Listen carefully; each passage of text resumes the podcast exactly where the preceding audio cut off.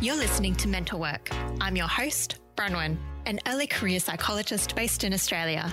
And this is the podcast taking a closer look at the challenges faced by early career mental health professionals so they don't have to go it alone. Welcome back to Mental Work. So glad you're here listening with us. And I'm really excited because today I'm sharing the mic with Rebecca Cuskelly, a clinical psychologist and director of the practice on the North Shore of Sydney. And we're going to be talking to you today about a broad range of topics related to working in private practice as an early career mental health professional, one of those being loneliness. So we'll just introduce you to Rebecca. Rebecca, hi, and tell us about yourself. Hi, Bronwyn. Thank you for having me. Um, I'm a clinical psychologist, and like Bronwyn said, I'm one of two directors and founders at the Practice Healthcare, um, which is a private practice in Sydney. Uh, we do a lot of eating disorder work, um, some general mental health work, and some child and adolescent work. I've been a psychologist for about 15 years and worked in community mental health teams, inpatient hospital settings, outpatient hospital settings, um, and private practice. Um, so hopefully, I can tell your listeners a little bit about some of the specific things about working in private practice. Yeah, I think that would be really amazing. So clearly, Rebecca has lots of experience in this area. Um, she might feel a bit nervous by me saying that, but I'm sure we can learn a lot from her. So I'm really interested to start with this idea of loneliness because it's something that I think is quite common, but maybe under acknowledged in the mental health profession. I know I've experienced it as a solo private practitioner and it feels super isolating. So, is this something that you also experienced maybe early on in your career, Rebecca? Definitely. Um, so, kind of mid career for me. So, I had a weird experience, I guess, um, compared to lots of new grads now who are moving into more private practice roles early in their careers. I worked in team settings for the first seven, no, not that long, six years of my career, um, where I sat in an open plan office um, and had people all around me where I co ran groups, where I did home visits with other mental health clinicians, where I worked really closely with other disciplines. So I had this really lovely start to my career where I had a lot of engagement. And then when I first moved into private practice, it was really stark to me how different that was that I would go into work for a nine hour day and apart from my clients, like I might not talk to anyone except maybe the administrative person for a couple of minutes. That feels sad. Yeah, yeah, in a small three by four meter room and have these like big emotional experiences with clients, some beautiful, and not really have anyone to kind of share or debrief with them or celebrate the wins with. And it was yeah, really strange um, and really different to my earlier experiences, um, which I think had been quite protective of loneliness, of burnout, of all those things. So you feel like maybe with the earlier experience, like if you had a win or maybe a big emotional conversation with a client, you were able to debrief after? Yeah, straight away. Yeah. Um, or often there would even be someone in the room with me that when I was working in community mental health, when we were doing risk assessments or called to the emergency department to do an assessment of someone, we would nearly always do that in a pair. So it was someone actually right there holding the space with you and holding half that emotion and yeah, someone to talk about it afterwards with. Yeah, incredibly different. So it was like when you went into private practice, was that solo private practice for you or were you always in a group? Um, so I was in a small group practice. Yeah. But the way that it was set up was probably much more solitary um, and parameters around how many clients to see in a day and what they needed the room used for and the hours that you could have the room. So there wasn't a lot of flexibility in terms of being able to kind of set your own day and make sure there was space with other people. And it was quite a small practice. There weren't lots of people around anyway to kind of have lunch with or have a chat with or so it was it it i mean the only word i can think of is that it sounds very isolating. Mm, yeah, yeah. hugely so right? Yeah. And particularly as you know like some of the stuff sometimes we hear stuff that like it's pretty shocking or kind of shakes our worldview a bit. And to have to go straight back into being in a calm and centered place for your next client without any emotional support for you is pretty difficult Yeah, it's pretty like it's pretty grinding. Like in my own personal experience, it's kind of like I finish with a client and I'm trying to get myself to do a reflection afterwards, but often I just run out of time. And so I've got enough time to do my notes. And that's how I manage burnout because I'm like, okay, I'll do the notes straight after. And then I just don't have time for anything else. So it's like the emotional self care goes out the window and it just grinds you down over time. I wonder if that's your experience. Yeah, and think it's so interesting, right, that we spend so much time talking to clients about this stuff and how important your emotional needs are, and then psychologists are often terrible. Yeah, one hundred percent. Um, and when you have to make a choice, right, between having a glass of water or going to the toilet, if you're going to run on time, that's not an ideal way to kind of set up your day. Absolutely. Maybe you could speak to this idea that maybe the isolation we experience in private practice I know, do you think it's different to other types of isolation or do you think there's overlap? I think it is. I think in most careers that where there's some kind of emotional stress or like emotional stuff that people have to hold, there's often like a really strong sense of camaraderie and kind of culture. And sometimes that gets problematic. Um, I guess I'm thinking of things like paramedics and police, and often there is a real kind of sense of community around holding that stuff. But in psychology, it's very solo, even in terms of doctors and surgeons and stuff, um, and hospital settings, that tends to be more shared than we experience it in private practice. Why do you think that is? Like, is it something to do with the culture of our profession or is it something else? I think part of it is systemic, that it's really hard to do it a different way in terms of actually being one on one in the room with people. And then the way that private practice in Australia has grown really since the introduction of the Medicare Better Access Scheme about 15 years ago is that most practices kind of are set up in a way, I think, to I can't really think how to put this diplomatically for a moment, to see as many clients as they can in the rooms they've got. So there is this kind of pressure to use your room space for the whole time you have available. I mean, absolutely. Like, just to validate that, I think like most of our listeners, like me myself, it's like my KPI as a provisional psych was six hours a day. I was expected to see six clients a day right from the get go. Uh, and I think actually that experience is more common than the alternative experience of, oh, you can see three clients a day and just work up and you'll be all right. And that sounds like a dream to me. And when I see that, I'm like, wow, that's amazing.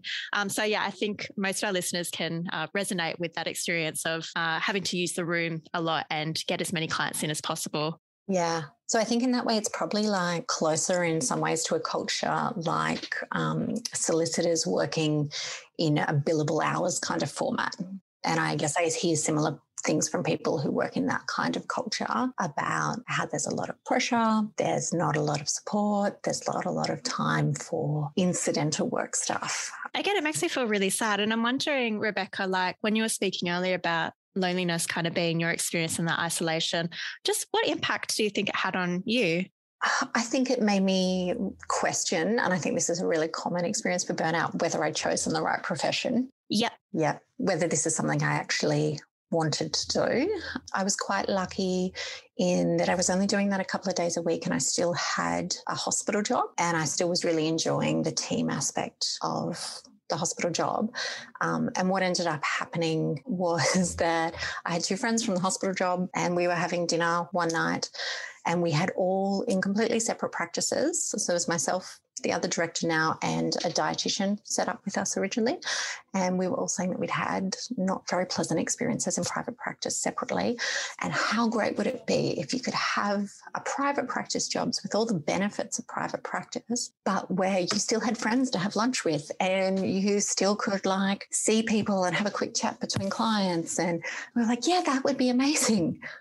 Oh, we could do that that is something that could actually be done. Um, and that's how we set up the practice. Wow. So that loneliness feeling, I always say to clients, like, I see loneliness as a sign that you need to connect. And so it kind of sounds like you took that motivation and ran with it. Yeah. Yep. And like, did it give you like hope immediately? Like, how did that help you with feelings of isolation? Yeah, it was mm-hmm. almost immediate. It was always a really knowing that you're going to go into work and your friends are going to be there is nice, right? Yeah. Like you don't get that Sunday night dread, like, oh no, I have to go to work tomorrow. It's like, oh, tomorrow I get to go to work and I get to have like a coffee with my friend. And immediately kind of made me feel more work was more enjoyable and more connected, that I would have people to kind of share the feeling of risk with, which is another part of private practice we haven't talked about, but that feeling that you're going to hold all of that on your own, knowing that there would be always someone there that I could bounce things off was really reassuring. And I mean, just touching on that, like it is so anxiety provoking being in a solo private practice, like my risk assessment sheet, I think is about three pages long because that's how I manage my anxiety by making it very detailed. And I'm like, okay, I've covered all my bases, but wouldn't it be so nice if you were with other people and you could, you know, talk about the case and say how you would manage this risk? Yeah, totally. Just to know that there was someone you could grab for five minutes afterwards um, to just kind of check it off with, or the worst case scenario, you had to kind of physically contain some risk to know that there were other people in the office who wouldn't mind um, kind of being there and helping with that, or calling an ambulance while you sat with a patient, kind of worst case scenario that was very helpful. Yeah, it sounds like it. And just touching on what you said before as well, I used to work in a private hospital and I really loved my team that I worked with. And it just resonated with me. And you were like, see your friends every day. Because to me, it was like I'd go into hospital, I'd be like, friend party. It's like we're all like happy and catching up. And it's like, I'll go deal with the food and I'll talk to this patient in between. We're like having a great time. And it's just so enjoyable. And I totally get when it's like in private practice, it's just, okay, hi, me. Yeah, exactly right. And often what I've heard kind of talking to other people is that even sometimes when people work in private practices for quite a long time, they don't make connections with any of the people they work with. They're like ships in the night. If you haven't maintained collegial relationships from other workplaces or from university or some other space, people can end up really isolated because generally it's work where we make those relationships, right? And we have other people to share our identity as a psychologist with. Yeah. And I mean, I've actually thought about this idea of loneliness in our profession before. And I just wondered, like, can I run something past you? Mm. Because I think it might like uniquely affect us because, okay, when we're seeing clients all day, it is like emotional there is an emotional element to it, but it's also like professional self. It's therapist professional self. So even though you you have very emotional connections with client and you're deeply empathizing with them, there is still that kind of arm's length being in the professional self, um, delivering that service. Um, and so I almost feel like it's a different type of connection to the ones that I have with my friends and partners and family. So, but then I'm emotionally tired. And then I'm like, well, do I have these emotional resources to give my family? And then I think that less leads to loneliness as well. That was kind of complicated. Did you get what I was saying? Totally get that. I think that's a really good formulation, right? That you are putting out a lot of emotional connectedness, if that makes sense, um, and meeting lots of people's needs on that level. So you might not want to do that when you finish work at five o'clock, but you hopefully professionally shouldn't really be getting that many of your emotional needs met in the therapy room. So if you don't have the energy to do that after the work, they're not going to get fulfilled. And I think we saw that in COVID, right, with lockdowns that people working from home, even if they had only had a little bit of, you know, chat with the receptionist or five minutes with a colleague, even losing that and just going, seeing client after client with nothing else, people reported feeling really isolated and lonely. Yeah, I've done a, a previous episode on burnout. And when I was researching that, I did find a few research articles that look specifically at healthcare professionals and COVID and burnout. And professional isolation was actually a key factor that predicted burnout. So yeah, totally backs up. Makes sense. Yeah, absolutely. So I'm wondering, Rebecca, like I'm really pleased to you that you managed to find some friends and then go into this group practice. But maybe are there any recommendations you could give to the listener if they are feeling really isolated, where they don't have any buds from like their previous workplace. Is there anything that we can do? Yeah, so something I completely coincidentally saw this week. Um, so, two levels to this. One is that I think professional identity online groups are really helpful. So even like Facebook pages, um, which I think is how we made our connection from when, even that I think sometimes is like a bit of a dipping the toe in the water, right? You've still got a community, people who can like validate some of the difficulties, people to connect with and around identity. But within some of those circles this week, I've seen two different psychs setting up um, not peer supervision, but like community catch ups for psychs in particular areas. So I saw someone today setting one up in the eastern suburbs of Sydney. So for anyone in solo private practice, we're going to have drinks at the pub on a Sunday afternoon once a month. And I think being open, even though it's scary and can be really anxiety provoking, to either reaching out and responding to that kind of thing or setting it up yourself to create kind of networks with other people who are in similar situations, whether it's kind of like a Zoom peer supervision group, or I think it is really important to try and create some of those collegial kind of relationships. And that sounds like it could be really helpful, I think. And so it does require, I guess, putting yourself out there and maybe meeting up with people you don't know, but assuming like maybe you're in the same boat and you both just want to connect with each other. Yeah, exactly right. Yeah. No, I think that's so helpful. And maybe maybe we can move on to the multidisciplinary teams. Is there anything else that you wanted to say on that subject of loneliness? We'll probably weave into the next thing.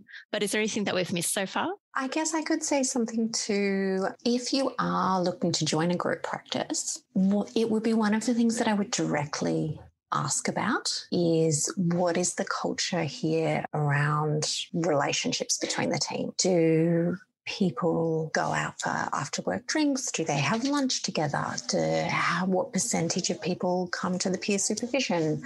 Do people tend to come in and see clients back to back and then leave? Like, ask questions about what the culture is like if that's important to you. Oh, that's such a good point. Could you tell us then what would be any red flags? I think it depends on the way you work, but particularly because we're talking to kind of early career psychologists, any setting that said you didn't have control over how you structured your diary.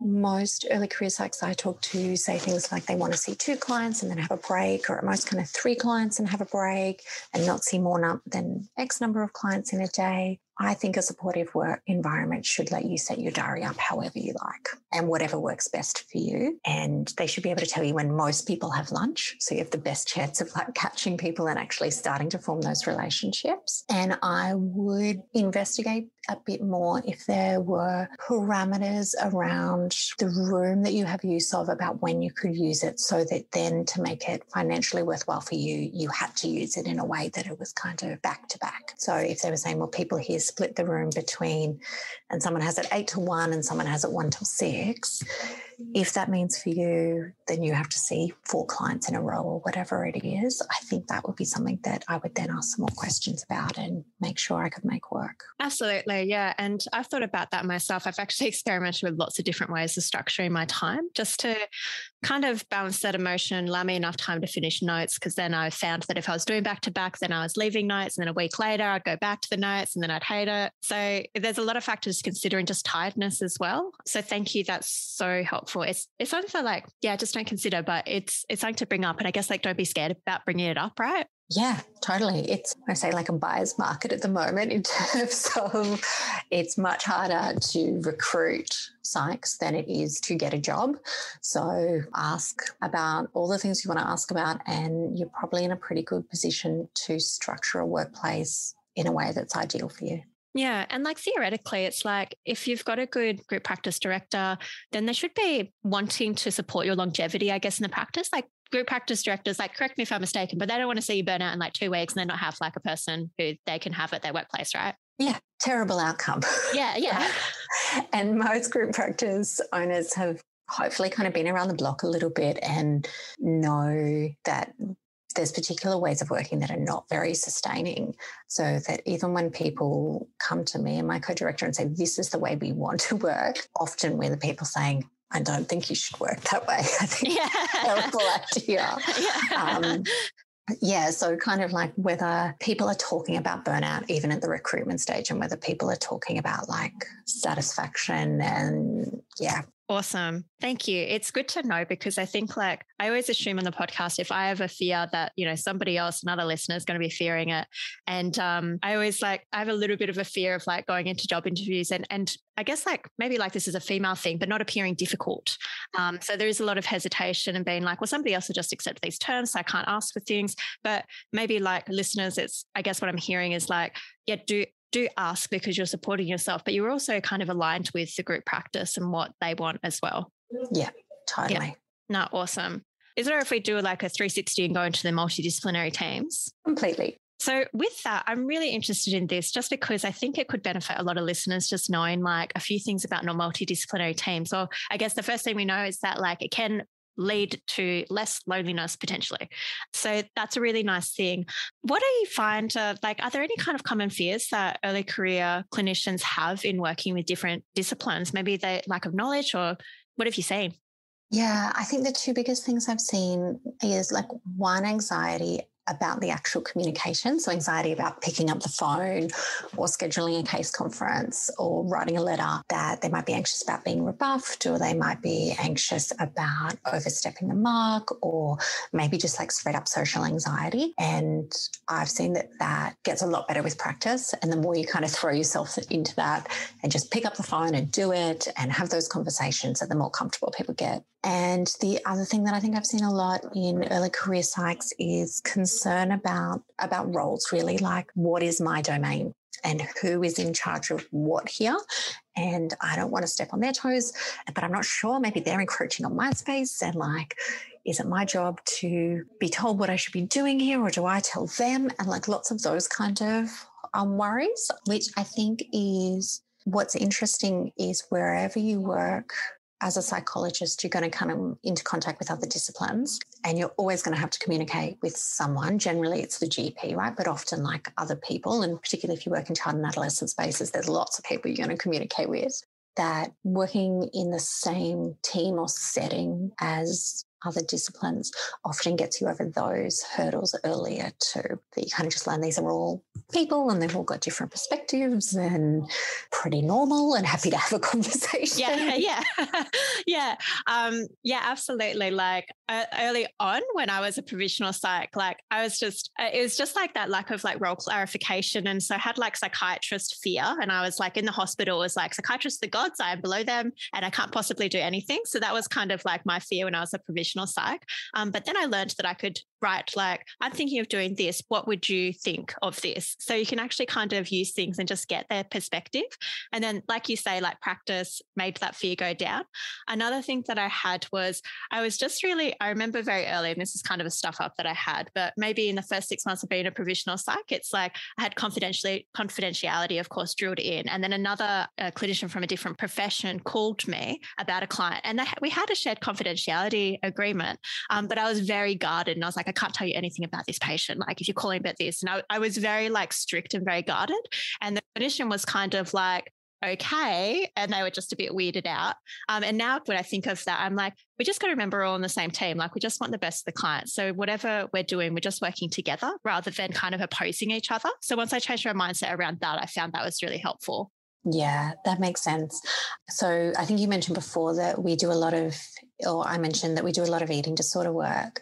And one of the really lovely things, um, I'm not sure whether you or your listeners have heard about the eating disorder treatment pro- programs that came out under Medicare 18 months ago. I have, but maybe listeners haven't. So, Medicare expanded um, the better access to include a new program that is eating disorder treatment programs where people can be referred for, for up to 40 sessions a year. Um, but the reason I'm segueing there now is one of the things they really thought about and they built into the way it is structured is that the best outcomes for clients are where that they have a client-centered multidisciplinary team. So the plans were structured so GPs had to see clients regularly and do reviews. So there was someone kind of holding the medical stuff. When they are set up for psychologists, they automatically set up for 20 sessions of dietetics too, because that was seen as um, a really important thing. And they're structured so that clients have to have a psychiatry review at 20 sessions or before. It was this real systemic kind of validation that people need teams and that different disciplines contribute different things. And I think We really see that in eating disorders, but in other presentations too, that all different disciplines, because of the way we're trained or because of clients' expectations, they get different bits of information we each hold like different parts of the pie and know different things about clients.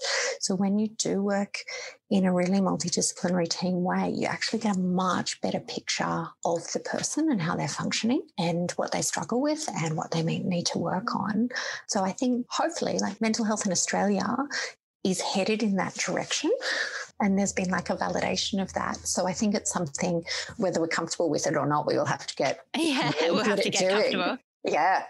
Rebecca, is there anything I've missed in talking about dis- multidisciplinary teams, like what early career clinicians should know or they could benefit from?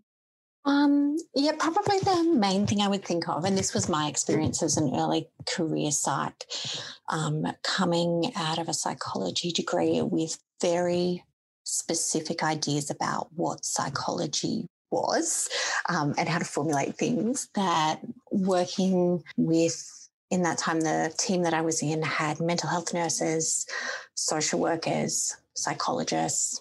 Who else did I have? Um, psychiatrists and an OT. And just talking to other disciplines about how they see and prioritize and value different parts of mental health work really, I think, made me much more flexible as a clinician. I remember like you can get drilled into you at uni right about boundaries. And this is what you do in boundaries boundaries boundaries. And i saw one of the other clinicians in the team took um, one of their young male clients came in for an appointment and i saw them walk down the street um, and get a coffee and then walk back. And i was like what what are you, what are you doing there? What's what's this about? And like, oh, well, he's really uncomfortable sitting in a room opposite me, making eye contact for 50 minutes. So like we have much better conversations and it's behavioral activation because he's going for a walk and he's in the sunshine. And my little my like mind's being blown to go, go, I didn't know we were allowed to do that. I didn't think that that was okay. But for like a social worker or a mental health nurse, that's that's what you do that's that's pretty standard. So just kind of like bumping into other ways of doing things um, and from different perspectives, um, and sometimes getting outside of our like psychology bubble, I guess. Super helpful. No, I agree. Um, that even like blows my mind because I'm just like, oh, that's cool. Okay, wow. Because like, I guess in my mind, I'm like, uh, psychology bubble is like I'm fearful of like judgment and being called like unprofessional and stuff. And so like when I hear that, I'm like, oh no, somebody senior to me is going to tell me that I'm unprofessional and that I can't do that. So it's really interesting, yeah, to kind of get those different perspectives. Yeah, and like we can all offer each other something. Yeah, yeah, Absolutely. Um, well, Rebecca, I think I think we're kind of coming towards the end. Um, I'm really appreciative of having you on, and I did just want to kind of quickly summarize what we talked about. We talked about loneliness and isolation. We gave a few practical tips related to that, and then we kind of segued into multidisciplinary teams and what we can learn from each other. Um, did you have a final takeaway for the listeners? Yeah, it probably goes back to loneliness. And um, sounds like you've talked a lot about burnout kind of before, but that the best thing about private practice is flexibility that you can choose the clients you want to work with, you can choose the hours you want to work with.